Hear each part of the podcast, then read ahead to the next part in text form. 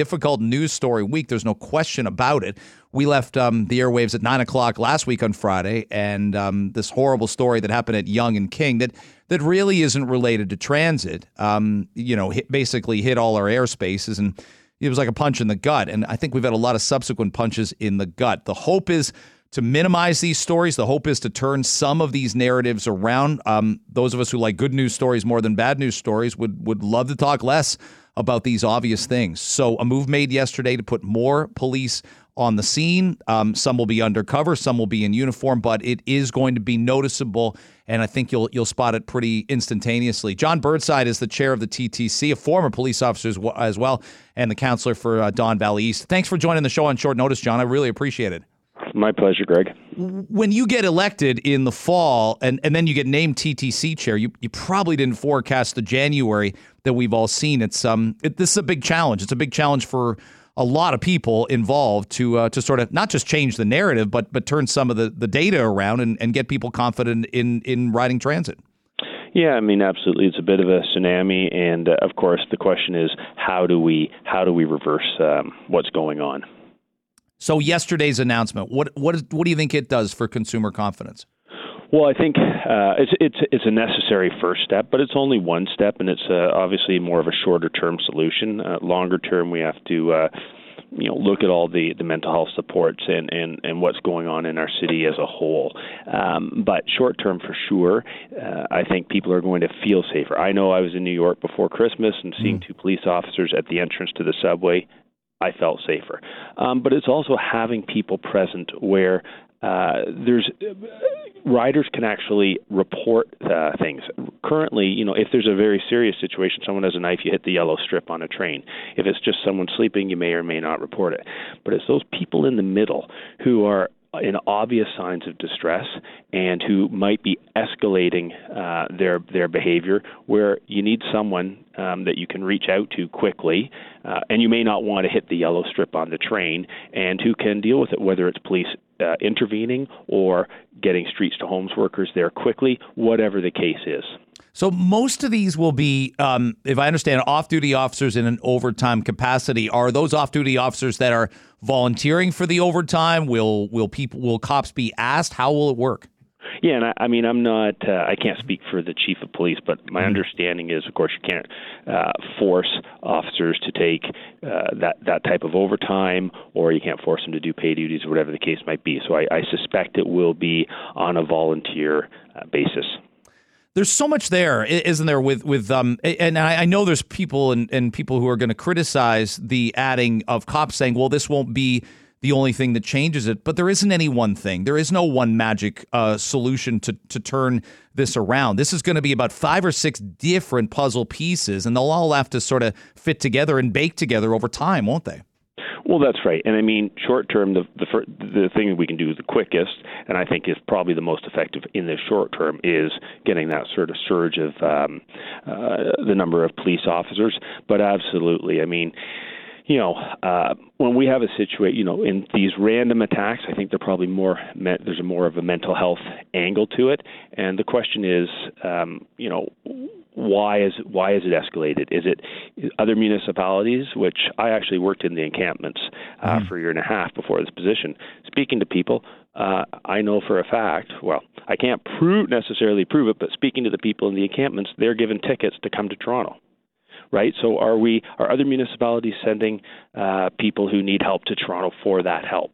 And are they overloading our system? Are they concentrating the number of people who need help? I mean, that's just one slice of the the uh, problem, and that's why I uh, wholeheartedly support the mayor's call for a for a uh, national summit, as it were, on uh, the mental health crisis that we're we're we're facing. I'm glad you said that, John, because you bring up that one scenario where it, you, things just seem to intersect and conflict. It it is the city where you could get the most help in if you're struggling from from mental health issues and have been for a long time. It's also the most expensive city. And I, I, would make the case if you are suffering from an addiction, it's got the most temptation here. Like it, it, it just it has that. So some of these things intersect where you can get the help, but you can also fall right off off the path of getting back to your life to a more positive uh, a positive sense. Well, well, you're bang on, Greg, and uh, I would say that there's more temptation than there is help, and that's mm. that's one of the challenges, right? I mean, when we're talking mental health, of course, this is also you know, health care is a uh, provincial responsibility, and we're this uh, the city of Toronto especially is having having to step into that breach. But where is the province in all of this, and where is the actual strategy? I think people feel that we're just going from one crisis to the other. Let's have a, uh, a, robust strategy, but we need to get the province and actually the federal government when it comes to housing uh, to the table. John Burnside's our guest councillor for Don Valley East Chair of the TTC, joining us on Toronto today. Um, as a former police officer, what's your reaction when you just hear and read all the stories of of the young people, like kids 13 to 16? They are still kids. It doesn't mean they shouldn't be accountable for their own actions, but most of us are just beyond shock because we used to be that age and we knew we knew the distinction between you know acting out and a prank and this and that and just random wanton violence. And obviously, that this hit um, this hit 100 miles an hour before Christmas with the story of of the eight teenage girls arrested. You you probably never saw anything like this as a police officer starting out, did you? No, and I mean, you know, I was a police officer for 10 years, uh, about 20 years ago. So mm-hmm. um, definitely seemed like a different time. It's, it appears that the uh, age of, I'll say, delinquency, and I'm not talking about the, you know, the, the, the random uh, stuff that kids do, but mm-hmm. the actual serious crimes, um, it's getting younger and younger. And this has been happening in the States. I mean, there are well documented cases mm-hmm. of 12 year olds murdering people in the States.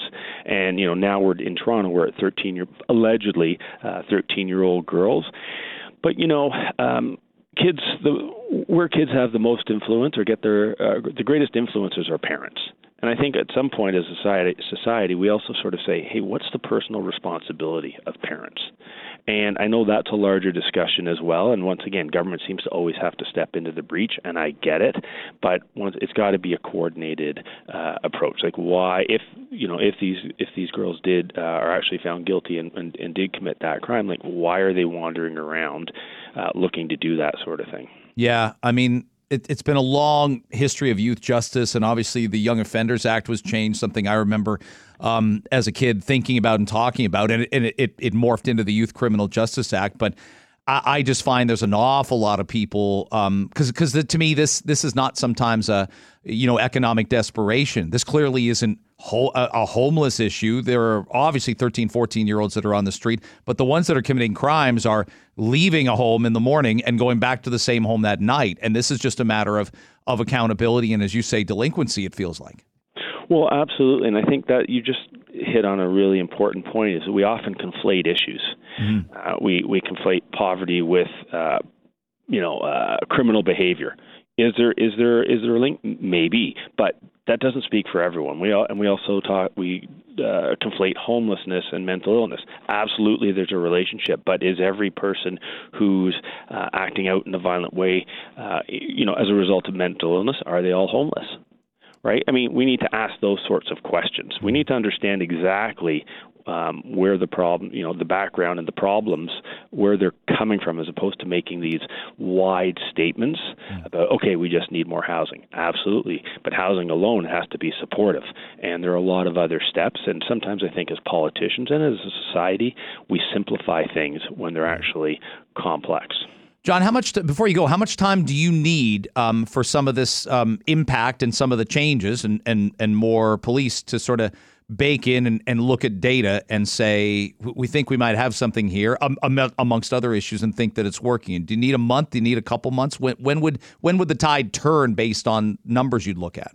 Well, I'm hoping in days, right? I can't mm-hmm. you can't guarantee anything, but I know the chief did mention that you know where those 80 officers are going to de- be deployed is all going to be data driven. So, what time of day do most of these incidents occur, or is it a specific streetcar uh, line, or is it certain subway stations? Because of course the police can't be everywhere you wouldn't need, you know, you need a lot more than 80 officers, but we need to get the uh, maximum benefit out of their presence, hopefully their deterrence, and hopefully de-escalation of situations. So that's going to be data driven. It's going to change over time, but I'm hoping it's a matter of days, not weeks.